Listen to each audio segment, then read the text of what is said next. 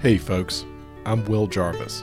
Along with my dad, Dr. David Jarvis, I host the podcast Narratives. Narratives is a project exploring the ways in which the world is better than it has been, the ways it is worse, and the paths toward making a better, more definite future.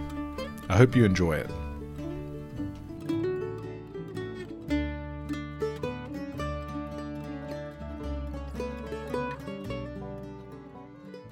If you enjoyed this episode, please subscribe.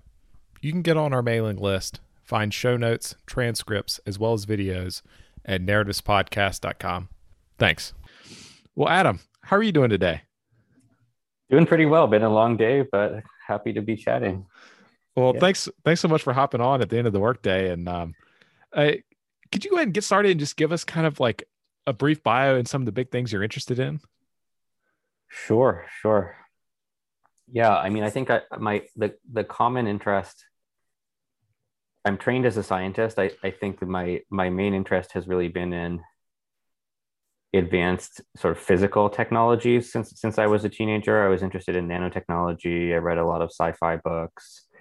Um, my you know academic training is in physics and biophysics, a little bit in neuroscience, um, but I've always been coming at those sort of from a frontier engineering kind of almost sci-fi engineering perspective you know uh, less less so just thinking about um, how to advance the scientific research topic now and more kind of well, what would be the huge nuclear sledgehammer that we could bring to this problem?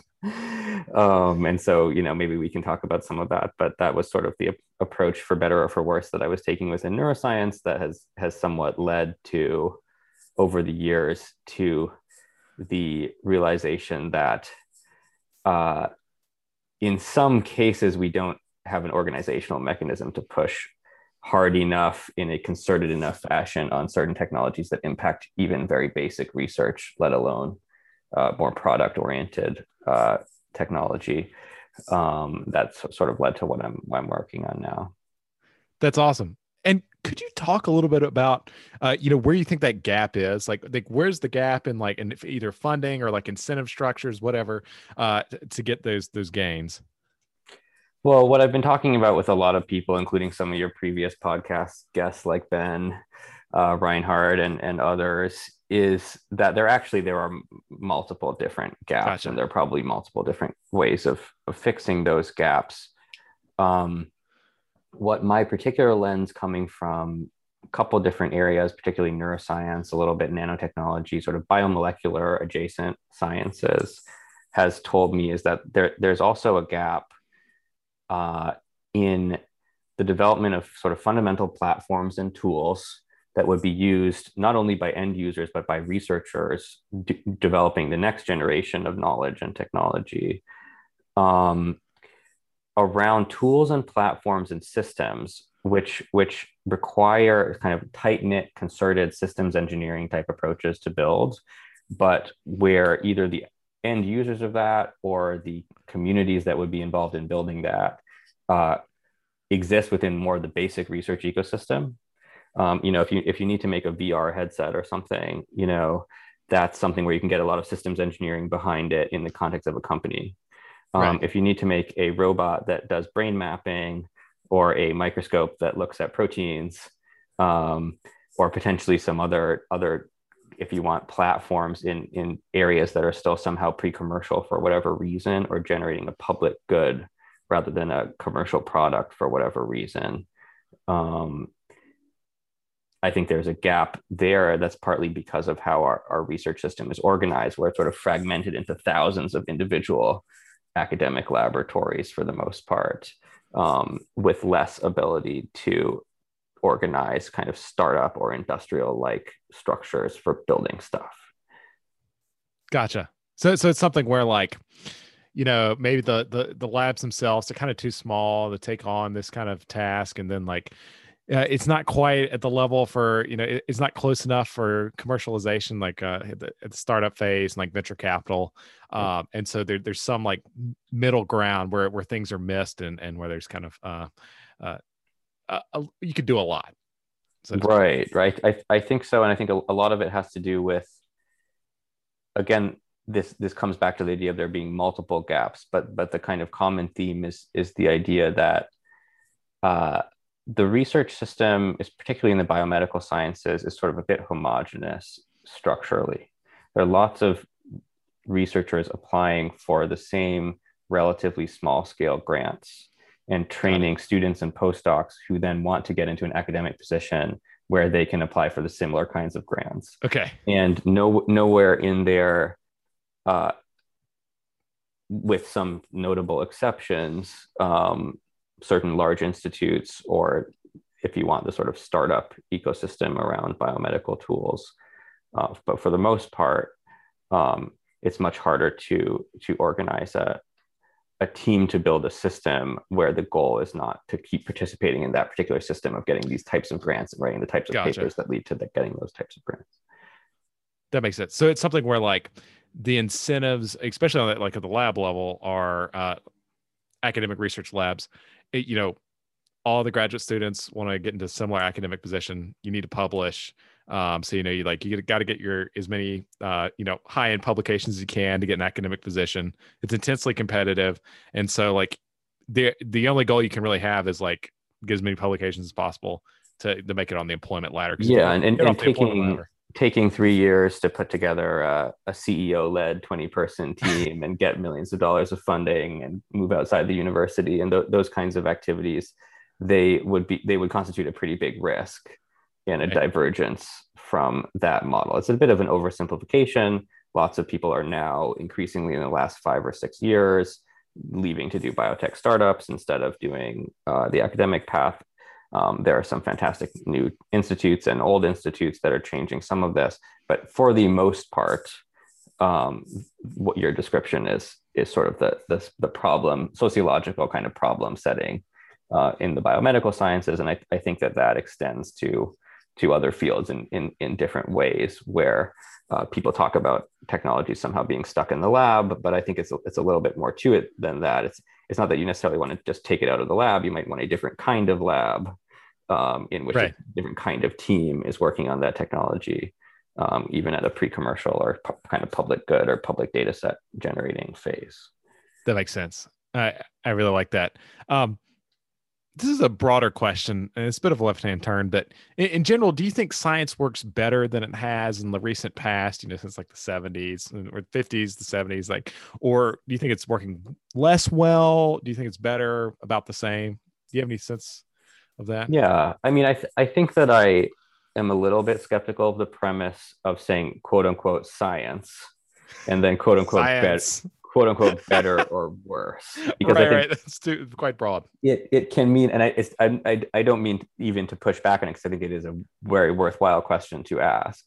But I, I, I think that my personal interest is on kind of hyper specific uh, and highly heterogeneous uh, kind of cases of this and yeah. sort of finding the ecological niches that may be coming into or out of existence to different degrees um, I think that there is a general trend, though, that I I alluded to, uh, which is which is a, it's a theory. I think it's this is not coming in my case from a, a detailed academic analysis of it, but um, that there has been this kind of proliferation of federally funded science in a certain kind of model. Um, done in universities, which I think on the whole it's a good thing and it's a good thing to proliferate even. Right. Um, and in no way would I push back. I think there might need to be more PhD students now in the future than there are now. So yeah. I'm, not, I'm, not, saying that oh there's too many PhD students or something, um, but but structurally uh, there's too homogenous a set of incentives, and parts of the system have become so competitive that uh, there's a kind of so competitive along so few ecological niches that are meaningfully distinct that kind of a lot of free energy kind of gets sucked out of the system, right? You're spending all your time competing for certain kinds of uh, of uh, p- progress that you need in, in in order to stay in the system. Um, whereas the, my imagination of 50s and 60s science is that there were in some sense many more ways to do it or many more kinds of scientists and uh, and sometimes much more trust placed in individuals uh, or sort of more speculative visions um, potentially longer term activities um, different kinds of institutes different kinds of personalities and that we're putting so many requirements on people to be able to get those NIH R01 grants right. Uh, and and the equivalents of them for other other types of researchers that we might be sucking some of the air out of the system at this point. Um, but at the same time other things have emerged like startups uh, right. where you can do extraordinary new kinds of research if you have the right match to a business opportunity. And uh, and, and and there's still there's still lots of really fundamental uh, stuff coming out. Um, you know, I some fields I think are working incredibly well. Quantum computing, I think, is working stunningly well uh, at basically every level, from the basic intellectual creativity all the way down to you know hardware engineering and commercialization. My impression is that quantum computing, both in the U.S. and other places like China, is just booming, and that it would have been very impressive even by 1960s standards, maybe even more so because it's proliferating. If you go on the internet on arXiv.org, you know, you'll see like a hundred quantum computing papers come up every few hours, you know, and, and it's just uh, a lot of them are good. right. and so it, I think I think there are some fields that are making really stunning progress. Overall, we're making a, a pretty decent amount of progress, and then I'm interested in finding the sort of micro niches where you could unlock um, particular types of progress definitely. Yeah. yeah it's really interesting. And, and i like your approach and you mentioned free ener- energy and, and and that reminds me of inadequate equilibria which i, I know yeah, you read. was, that's exactly where that's from. Yeah that's awesome. So i, I and I, I found the book on your blog. I was like oh that's awesome. That's, and I, am glad you asked about that. Yeah it's, it's a really useful mental framing somehow. I uh, it's it's a little hard to capture like what is actually like the thesis of that book that isn't somehow like already known to everyone but at right. another level like it has a lot of useful framings. Yeah. Yeah, exactly. It's really, yeah, I know exactly what you're saying about the book. Um, and, and could you talk about that a little bit? Because I think you know the area you're looking in, it, it, it's interesting, right? Because it's it's underserved, um, and and you know we can talk about FROs a little bit and like more spec- specificity. But um, I, I'm curious, you know, how did you go about thinking like like like when you're thinking about this problem originally like i need to go work on this you know how did you think about you know okay like may you know why is everyone missing this? You know i, I guess like i and that's kind of a vague question but like you know what was that thought process like? Yeah it wasn't at all obvious to me. It's it's, it's the result of i would say 10 or so years of being in the research system. Um, it was not at all obvious to me that there was a gap of this type and it didn't come in my case from a systematic analysis of the type Eliezer Yudkowsky does in, Inadequate Equilibria of these right. gen- general kinds of incentive traps and uh, uh, you know emergent phenomena and systems and stuff like that. It didn't come from that, and it didn't come from historical analysis. Uh, it just came from an odd situation that I was in, where I was this uh, kind of very bullish, excited new graduate student, maybe irrationally exuberant early graduate student. I had been doing a bunch of physics research as an undergrad. I hadn't had any real obstacles in my way. It was all very fun and exciting. Yeah. Um, and I was in a grad program in, in, in biophysics with a, a, very high freedom fellowship that basically let me do whatever I want, a grad program that would let me do whatever I want, and an advisor that would let me do whatever I want.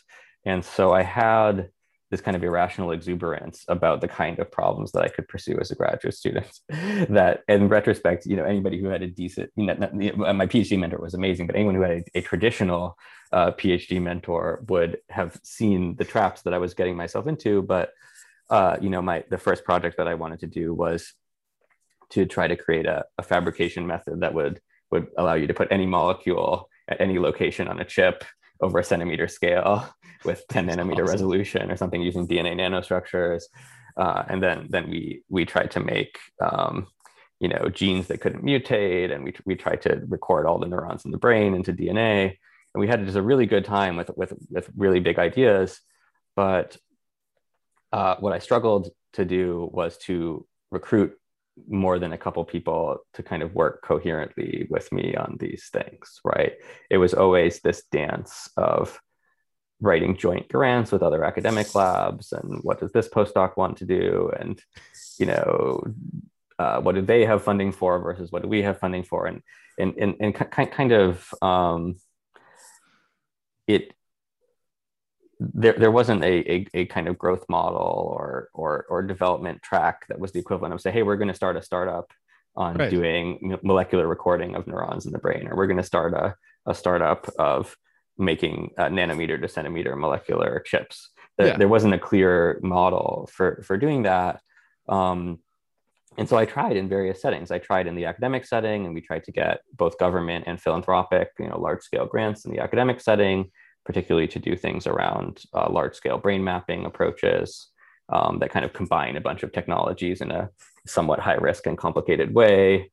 Um, eventually, I, I, I, sort of tried to do that also in the for profit sector with a sort of billionaire funded startup um, adjacent to neuroscience um, uh, called Kernel, which was a really great experience. Uh, where we were able to just pull together teams in this incredible way. I mean, we could.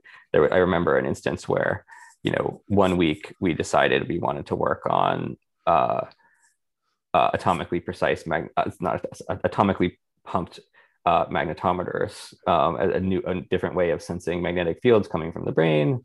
And we were like, okay, let's like call up this lab at, at NIST and like find like where all their best postdocs went and like call those up and like a few weeks later like we we had those people they had like flown to oh, la awesome. and we're like working on like atomic uh atomic uh, optically pumped uh, atomic magnetometers. Um sorry for botching the, the the what we were actually working on but um and that was that was really great. Even in that setting uh, i think there was a very strong pressure to say what's the near term commercial path right. for this?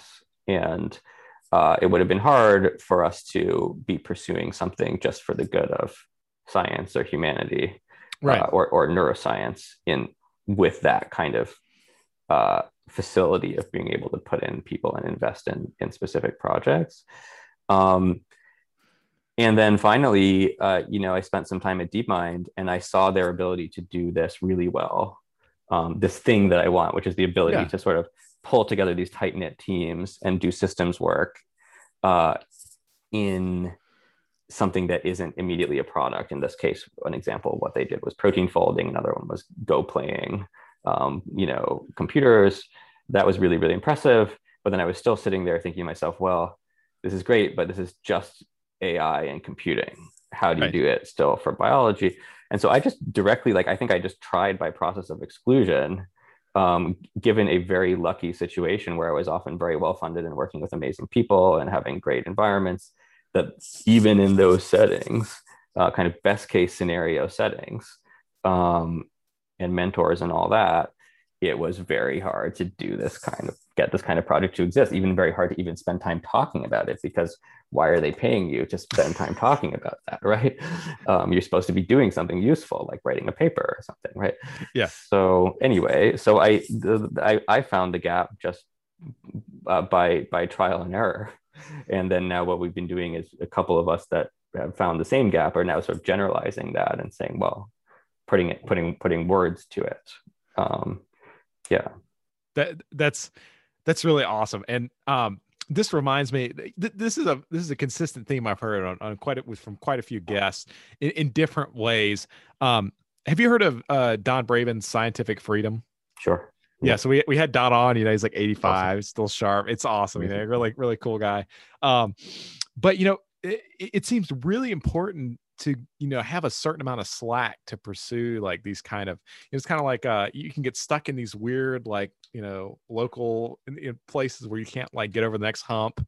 And yeah. um, it, eh, so so what does it look like? Does does your model you know do you think about it kind of like don does where you find like you know a smart person smart team and you just give them kind of unrestricted small you know it doesn't even have to be huge amounts of money but just enough so they get enough flexibility to pursue their research goals you know? What do you think it right. looks like Yeah, well, I think what you just said and in that model that that actually relates to what I was just saying about the, the kind of enviably high freedom situation that right. I was in.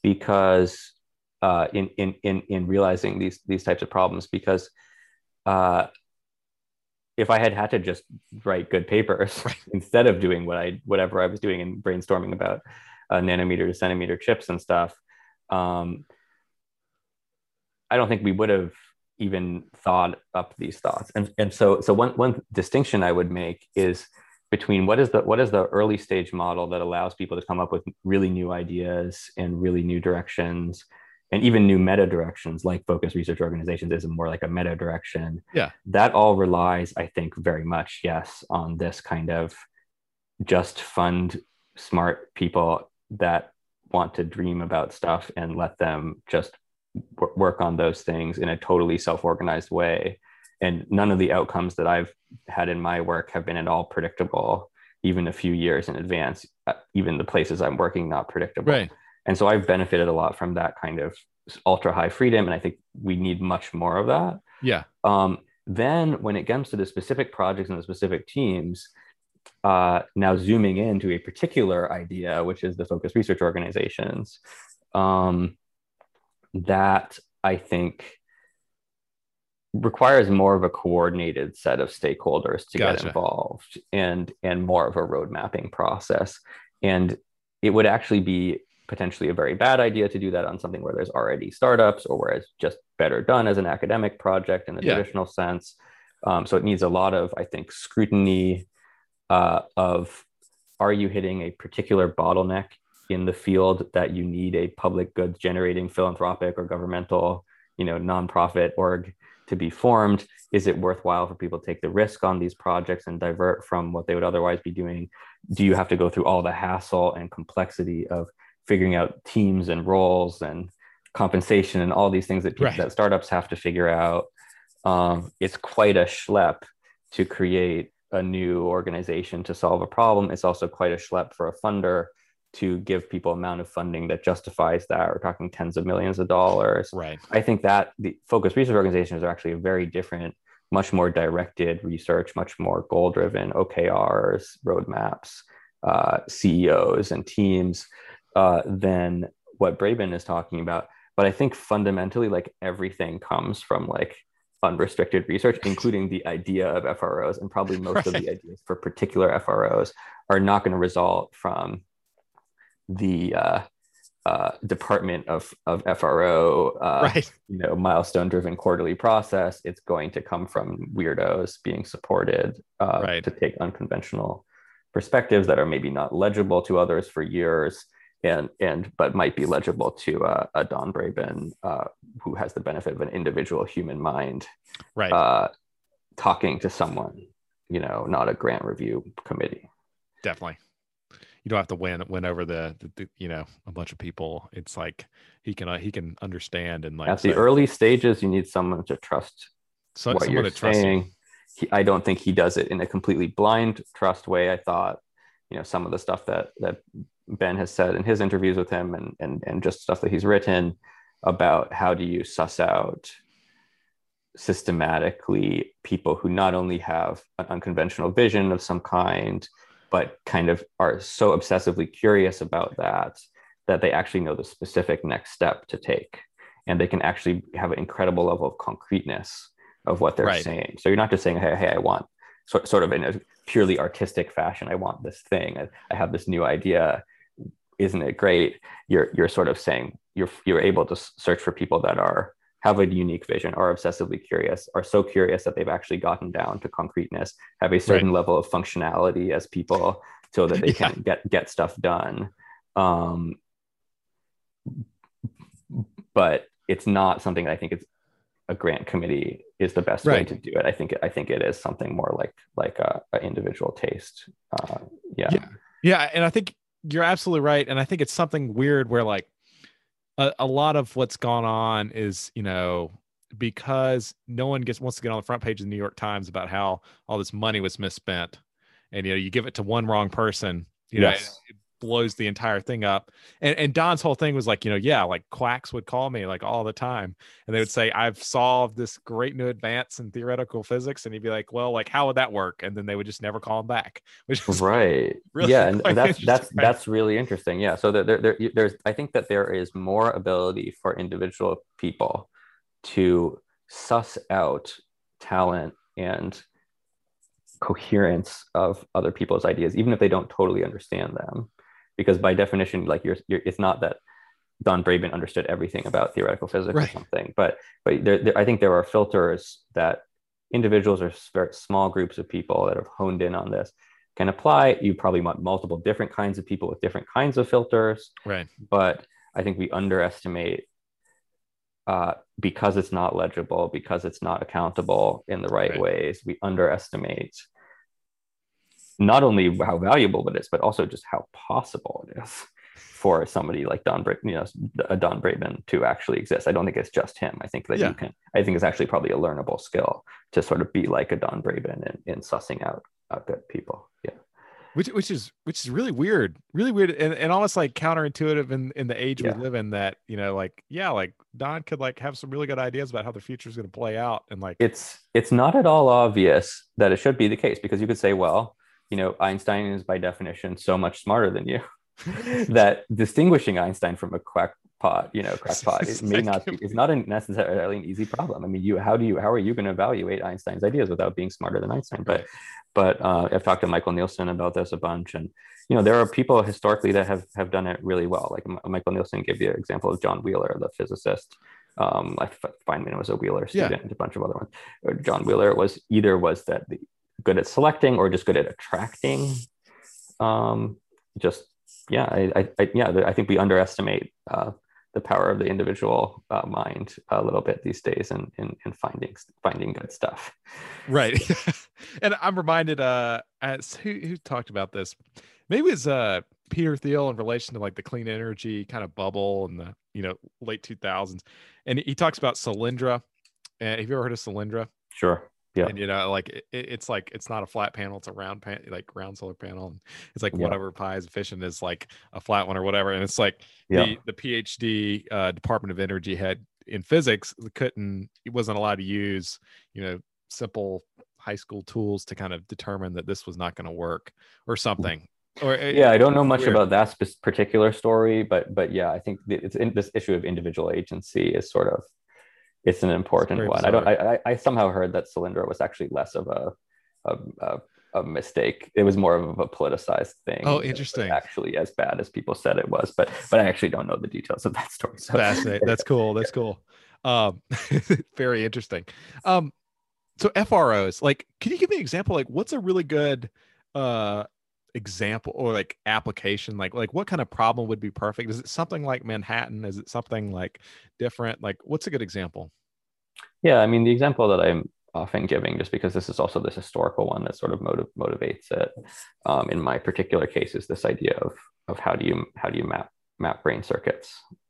Um, and if you think about it you know why, why isn't brain circuit mapping a great company right now? Maybe it is if you have the right investor. You know, if Elon was investing in brain circuit mapping instead of Neuralink, maybe it would work out. Um, so I don't, I don't exclude that it, you could do a company on it potentially, but why isn't it in a, in a kind of uh, risk benefit calculation of a venture capitalist kind of a, a great, great bet right now? Well, first of all, there's a bunch of technical risk and a bunch of, a bunch of challenges. Right. In it, second of all, it's, it's pretty capital intensive to get up to a level of scale um, where like the brain is just really big honestly and so you have to get up to a, a, pretty big level of scale you have to create a lot of baseline data sets and kind of a lot of baseline maps. You know what is what is a, a normal mouse brain look like? What does a young mouse brain look like? Old mouse Got brain? it. before you can really say what's going on that's different in schizophrenia. Um, right. it's because the human brain is so huge it's actually quite hard to apply this directly to the human brain. Um, so you're often you're talking about model organisms um, like mice, where the application to something like a disease model is speculative. Uh, in principle, I think this is going to be hugely impactful for artificial intelligence, and we're going to understand the architecture of the brain. It's unbelievable, but drawing a direct path of this is at any given time the best use of an artificial intelligence uh, right. venture capitalist or corporate arms money is to is to invest in the fundamentals of brain mapping technology. Um, this is a big stretch. So empirically, um, you know, doing you know fifty million dollar scale technology development projects, which are the in turn upstream of the ability to map the brain uh, circuits f- fast and cheap, that hasn't been an easy sell for you know AI companies or uh, pharma companies or biotech uh, VCs. Uh, and at the same time, it's really a problem that requires a lot of integration of different components into systems in a way that isn't easily sold as the greatest idea for your grad student thesis, right? right. Like if your grad student thesis um, is about the chemistry for labeling neurons with different colors, um, but then that thesis for it to be useful to anyone, you know, depends very much on somebody creating an ultra fast new kind of microscope so that you can actually image those colors or somebody creating a new kind of virus that can infect those neurons or if you have these coordinated problems where you have to solve multiple problems together in one system um, it's not an easy sell that this is going to be the best paper that you can write um, in the next two years um, to, to work on, on those components and even if you did you might not be well coordinated with other people in other labs um, that are that are doing other parts. So so it's an example that requires systems engineering and focus and scale and multiple microscopes and uh, kind of kind of a very concerted approach, but is somehow like fundamentally kind of pre-commercial unless you know someone like Elon decides that that, that they will just do it as a kind of risk investment and, and kind of call it a for-profit company and then see if if they can ride it out long enough. Right, right. So it's just like this weird middle ground. It's just like not yeah not really really achievable. That, that that's that makes a lot of sense. Um, that that actually reminds me uh, another another left hand turn here. But uh, you know, Robin Hanson's kind of Age of M, like brain emulation, is a path for AGI. Do you think that's that's uh, a likely scenario? It hasn't been my particular like focus uh, or like interest.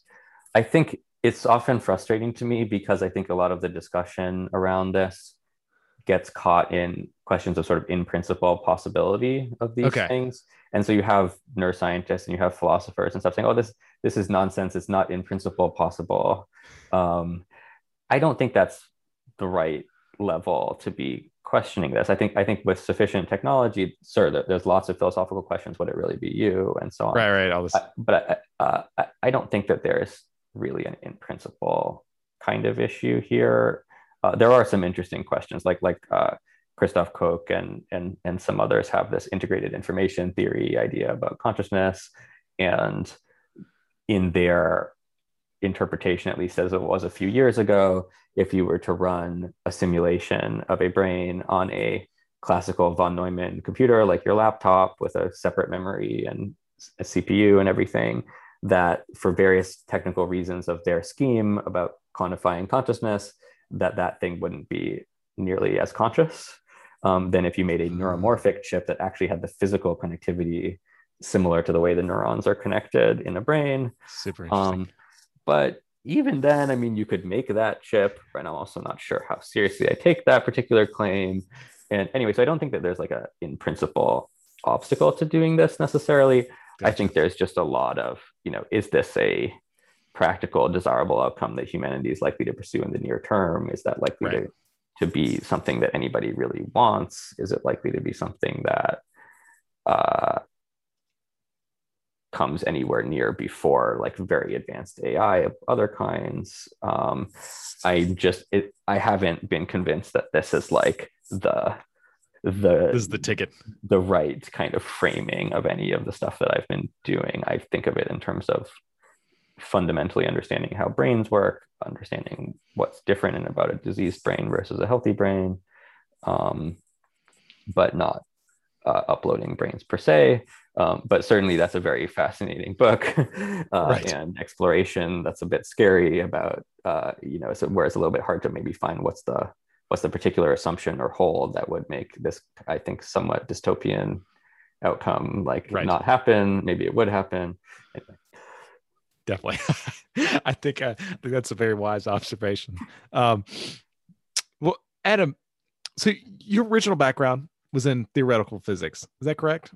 Uh, yeah, that was what I did my undergrad on. Yeah. And then and you kind of you kind of switched into biology. Do you think that gave you kind of a unique perspective, like on the field? It's something that uh, Ed Boyden, who's one of my neuroscience mentors, has has suggested to actively push for in students is to is to make sure that you learn both an empirical discipline and a theoretical discipline. Oh, interesting. Um, the theoretical part being gaining confidence in long chains of reasoning and abstraction and value of upfront design, and the empirical side just being kind of learning from your senses almost Got and it. learning uh, socially and learning in other kinds of ways that I mean, I personally found biology lab research vastly more difficult than I found any kind of calculation computer based research. Uh, I think many people actually find that, although some people seem to be naturally good at, at wet lab biology. I certainly was not. Um, but it was, I think, very interesting to expose myself to all that and sort of try to fight through it in various stages uh, because it certainly changes my sense of what are possible limiting or gating factors in Right. project design or um, what kinds of personalities you need involved in projects um, or what can go wrong. uh, yeah. So I think I think I think that that's something that's that's really useful. Although most of the time when I see really fantastic computational mathematical people sort of coming and talking, say, "Hey, well, you know, what should I work on?" I don't usually actually say, "Oh, go and forget the fact that you're a really great theorist at the whiteboard, and instead, you know, um, do you know solder together electronics or or or or um, you know." Uh, dissect embryos or stuff like that. I think that in many cases people should just do what they like and what they're good Right. at. And and uh, but some people I think having the joint exposure is is really useful. And there's certain certainly a, a crew of biologists that are better than me at both that then end up being very successful um, you know systems biologists or things by having both yeah Gotcha. I, I think that that it makes a ton of sense, and and uh, like coming at things from different angles can can often be helpful. Um, so Adam, you know, another question out of left field. I love questions out of left field. Um, but I've got a lot of diverse interests, so I, I guess maybe Awesome. that's why. I don't know. Um, hit me up but uh, you know, what is common knowledge in neuroscience that kind of lay people just don't understand, don't have any idea about, or perhaps even misunderstand? one of the things that I'm not sure even anybody understands. um, I mean, I think many of these, these things are just things that nope, nobody understands. Um, but I mean, one of the things that I think is most interesting about neuroscience right now is like this this interplay between like sort of very uniform or kind of unifying theories and um, just kind of massive like biological heterogeneity. So so like when when I was a teenager, you know, among other books that I was reading and whatnot, I was reading like evolutionary psychology books and like Steven Pinker, like How Nice. the Mind Works, and various specific, you know, books like that where they sort of talked about this like modular, you know, modular model of the mind, right? You have a different circuit that's built by evolution for each thing. right. Um, you know, so you're going to have a mate detector circuit, and you're going to have a, you know, decide, you know, how to deal with conflicts in my family circuit or something, right? Um, you have you have a bunch of things, and you have you know detect, you know, uh, you know all the visual tasks that are specific to hunting or something. You know, you- you'd have these sort of modules. I I think is is part of the idea. And then there's kind of simultaneously this other body of ideas like the brain is a universal learning machine. It's a universal substrate, computronium kind of substrate, like which Karl is like Friston, like yeah, Friston and Jeff Hawkins and a bunch of stuff before that, and um, this kind of um, canonical cortical circuits and all that. And I think like what I, is like really interesting to me, I, I- feel like AI currently is mostly kind of on the more universal models uh, kind of thrust, right? Yeah. Um, what's super interesting to me is like just how do those combine? I mean, you could say this is just nature and nurture, and just how incredibly fruitful the nature and nurture problem really is. It's not a simple right. answer.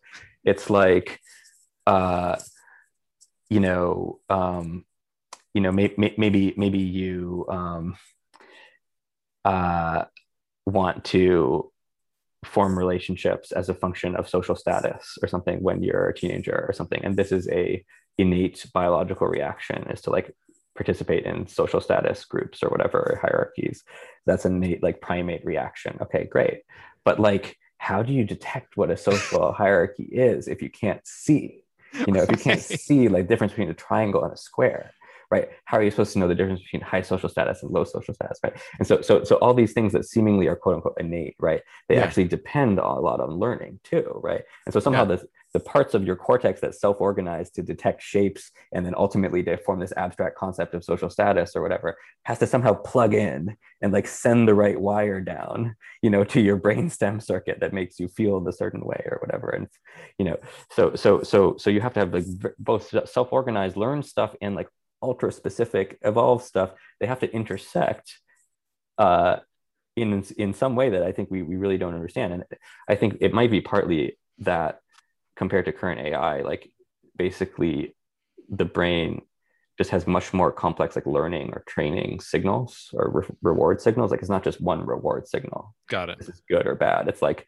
this part of your cortex is being trained to do this particular thing that 20 years later will ultimately you know influence your you know uh, participation in complex social you know uh, you know networks and hierarchies and stuff. Um, but it's being trained you know not just with you know generic dopamine but with some you know it's a, it's a very evolved specific thing that's training a very generic thing. And then you end up with some crazy interplay of those. I don't, don't think we understand it all. Um, so anyway nature and nurture i think just how incredibly rich that's going to be for the next like 50 years of neuroscience is like i think underappreciated. Definitely no yeah definitely. That's a so much to look into into and try to understand. It's and it's all so complex. It's really it's really fascinating. Um so you mentioned ai ai safety you know how concerned are you about ai safety? And you know should we be putting more resources into it less resources doing okay? What do you think? I'm pretty pretty pretty serious about a variety of different potential sort of x risk topics. I think nice. it's something that is sometimes sort of dismissed by the like progress community as if there there there's there as if there's an inherent conflict or something. I th- I think it's an important question. I think I think the question is what can we actually do and what can we actually understand now about this? You know, for example, um, coming back to what I was just saying, uh, there's a, a really interesting person named Steve Byrnes um, who was a physicist by training, um, and then recently sort of dropped out uh, uh, and is supported on, on some kind of fellowship to work on AI safety research. But he's specifically working on this question about uh, given what we know about the biological brain, is there something you can say about AI safety?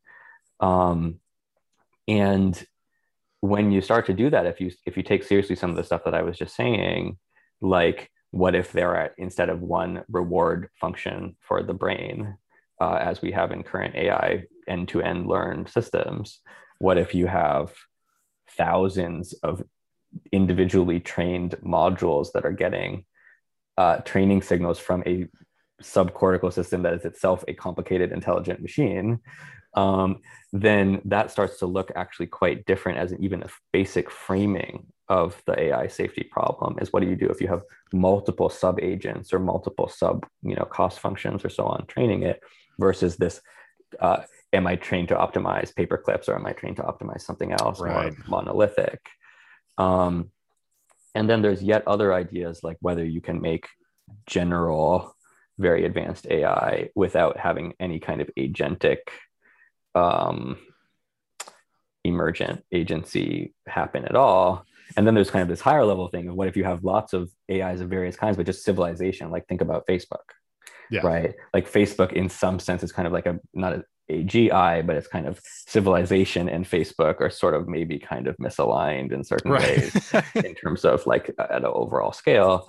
Um, so I think the question is, how do you hone in on the framing, and are there any like really interesting, actionable near-term research problems there? Interesting. Um, but like on the margin, you know, the AI safety research that's going on for the most part, I think is very worthwhile because they're taking stabs at these stuff. Right. Uh, and sort of the way I think that you know just various kinds of pure math are, are interesting uh, because they kind of give the fodder for whatever's the next round of thinking about this.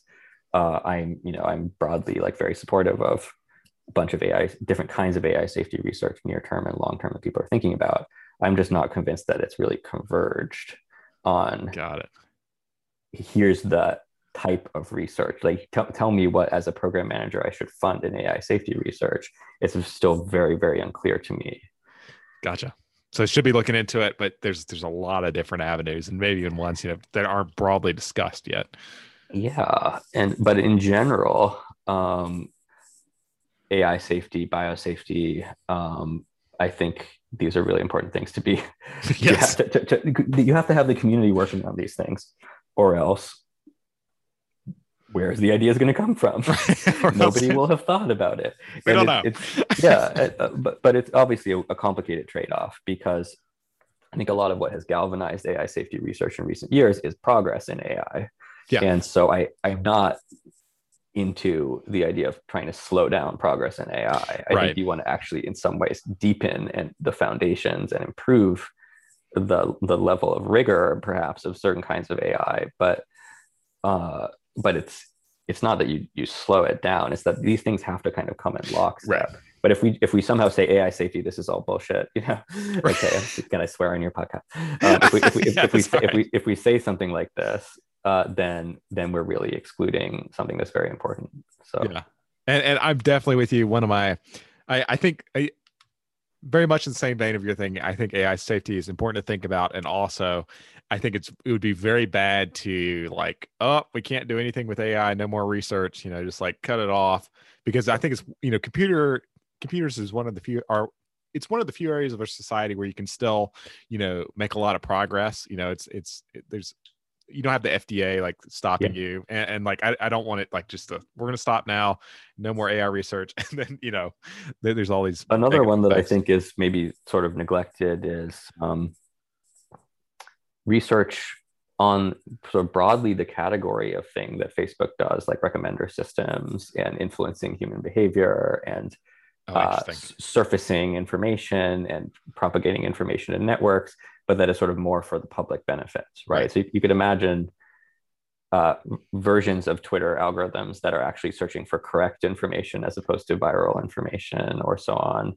But right. that I feel like those are tools that we should be able to, I should be able to get a Chrome extension that looks at my Twitter and sort of helps fact check me or helps recommend me a different set of content that's more beneficial to right. me uh, long term. Um, and so we're actually even thinking about whether there are kind of focused research organization type problems in, in sort of that that space of improving improving human reasoning, improving discourse.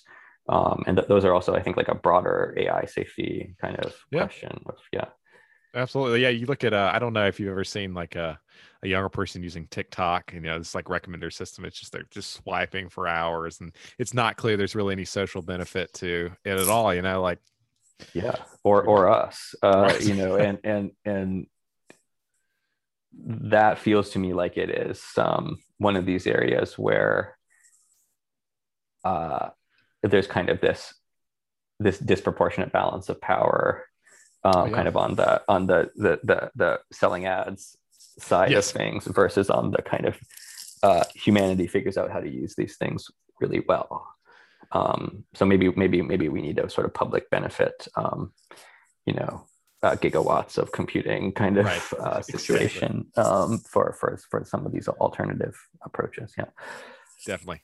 Um, so I, before we jump into overrated, underrated, I have one more question. It's kind of broad question, but you know, so you've been working on this stuff. You've been thinking about it since you know, at least since you were a teenager. You know, making progress in, in neuroscience and um, all these related fields.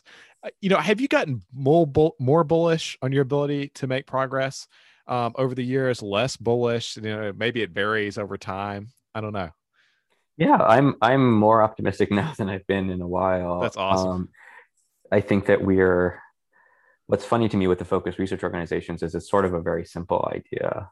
Um, yeah. You know, it's uh, and yet it's kind of getting traction, I would say, in both the philanthropic and government settings, and it makes me optimistic of just sort of if you really just articulate very clearly what you want and you kind of go around yelling about it.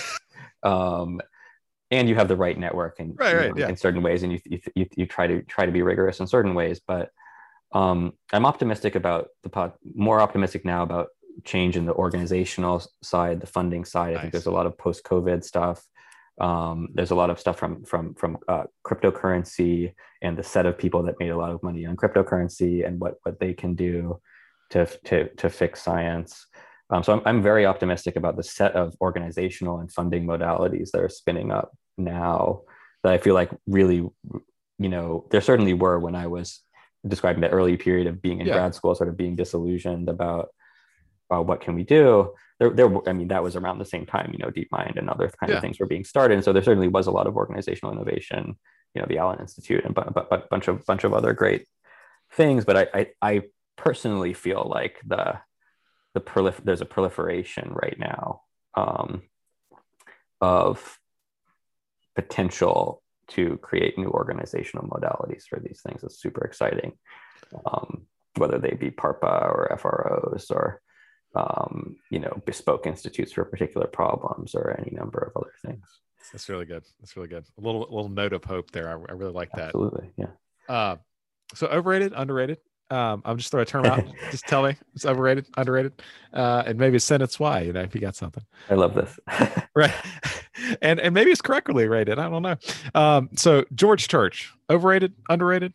Oh, still underrated. I mean, still still underrated. Absolutely. Um, he, you know, he's you know he's in mid 60s he's starting to be recognized but just no still i mean he I, I i think that um so many so many ideas um, you follow them a few steps back and yeah. and you get to george either as a catalyst of those ideas or as the actual like, human origin awesome. of those and uh, he's he's just so supportive and you know I, I, think of it actually i talk about it a lot with with fros is yeah you know how, how are you going to do uh, make some a really exciting environment for someone to work in an fro if you're not giving them startup equity from the beginning um, right. because you know depending on how they're, they're done uh, they're you know they're often going to be you know 501c3 nonprofits or, or subsidiaries right. of, of, that or um, and I think about the church lab where it's a it's a it's a university but it's basically like a startup incubator without even trying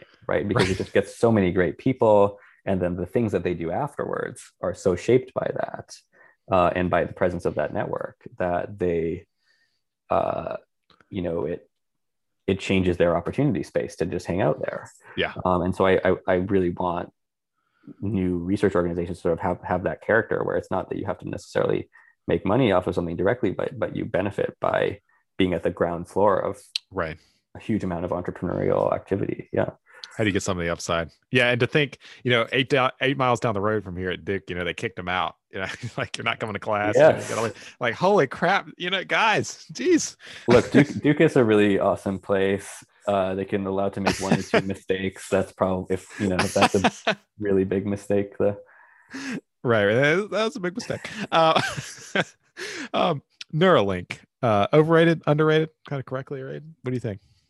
Depends on who you ask. So I, I think that the neuroscience community, uh, s- some subset of the neuroscience community, I think underrates it somewhat. I think that gotcha. there's a, ten- a tendency to sort of say, well, look, the data that they've produced isn't anything particularly special scientifically. Um, so let's just discount the fact that that microchips and surgeries and stuff that they've been yeah. developing, the packaging and all the engineering is much less. It, it, it is just so much more advanced and so much more of a step towards real human applications yeah. um, than kind of much more clunky um, engineering that's been done in the past. Um, wireless transmission of the data. So I, I, think that there are certainly some that underrate them. I think that the particular approach that they're taking of putting lots of little electrodes in the brain is overrated. Um, I think that it's actually very hard to avoid some of the things that they're working on, but but you know, immune responses in the brain, hitting gotcha. blood vessels, right. um, getting very wide coverage, not having to make a, a, a invasive and infection prone uh, surgery. Right.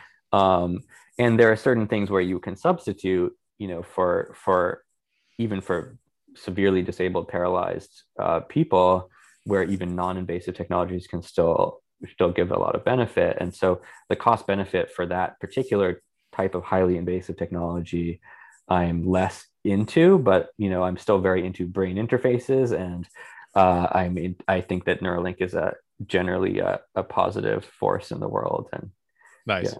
Do you think there'll be like less invasive interfaces that will come along that are kind of a superior approach? Eventually, eventually, eventually. I mean, DARPA actually has a, a, program called I think it's called N cubed, uh, which stands for non-invasive and non-surgical neurotechnology, nice.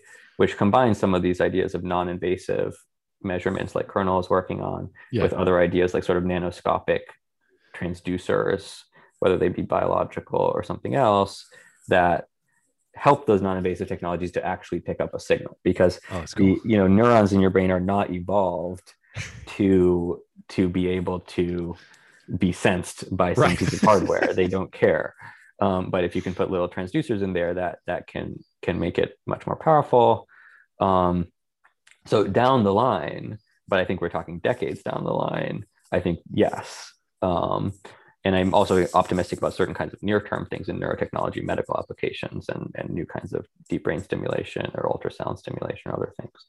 Um, but I'm just not um, on board that the particular device Neuralink has shown so far is going to be the link, like the thing, right? The link, gotcha. that, that, the iPhone of neural interface. Yeah. Right, right. Just yeah. plugging that lightning cable right up there. Um, the Manhattan Project, overrated, underrated? Gosh, that's a complicated one, and uh, you know, I feel a little bad for for in one of my early tweets about FROs, I, I referred to as mini Manhattan projects, and some yeah. people said, "Well, you know, not everybody thinks the Manhattan Project was a great outcome um, for for humanity." Yeah. Um, and many of the scientists that worked on it, I don't think think of it as a great outcome. Um, but boy, um, the combination of um, organizational and technical excellence of the absolute best Just in the world on both fronts uh, and truly pushing on something that was life or death. Uh, underrated, you know? Yeah. Yeah. I, have you read uh, Now It Can Be Told by General no. Groves? I no. highly recommend it. He, you know, he, he, and you just, uh, so he's the guy, you, you, know, General Groves, he managed the, sure. he's yeah. kind of like the management side of the Army yeah. Corps of Engineers, you know, and he like picks you know, in the early parts of the book, he, you know, he picks Oppenheimer, and the entire army leadership's like, you can't pick him because you know he's like, yeah, drama. It's politics. They don't align. And General Groves is like, I don't care. He's the best. That's yeah. the one we're going with. And like all this, just story after story of like how they just willed this into being and like and, and yeah. you're right you know that there's obvious downsides to having atomic bombs and there's a lot of bad things that happen but the technical accomplishment in such a short period of time is very impressive. It's, it's extraordinary. Yeah. No. So so in, in general, I, so I, I uh, have a two five hour car rides coming up uh, next weekend, and uh, planning to to have audiobook of uh, Richard Rhodes, The Making of the Atomic Bomb, uh, nice. as my my backdrop. Yeah. That's awesome. That's gonna be good. Um, so. yeah, hopefully so. That's great. Um, well, Adam, thanks so much for coming on. Do you have any parting thoughts and where can people find you? Thanks for having me. Yeah, no, great, great to chat. Um, awesome questions. And yeah, um, yeah, you can Google uh, Adam Marblestone or I have a website, um, still linked to my old MIT address and uh, you can Google focus research organizations and find our white paper about that.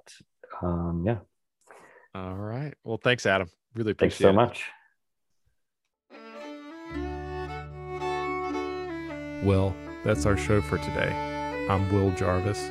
And I'm Will's dad. Join us next week for more narratives.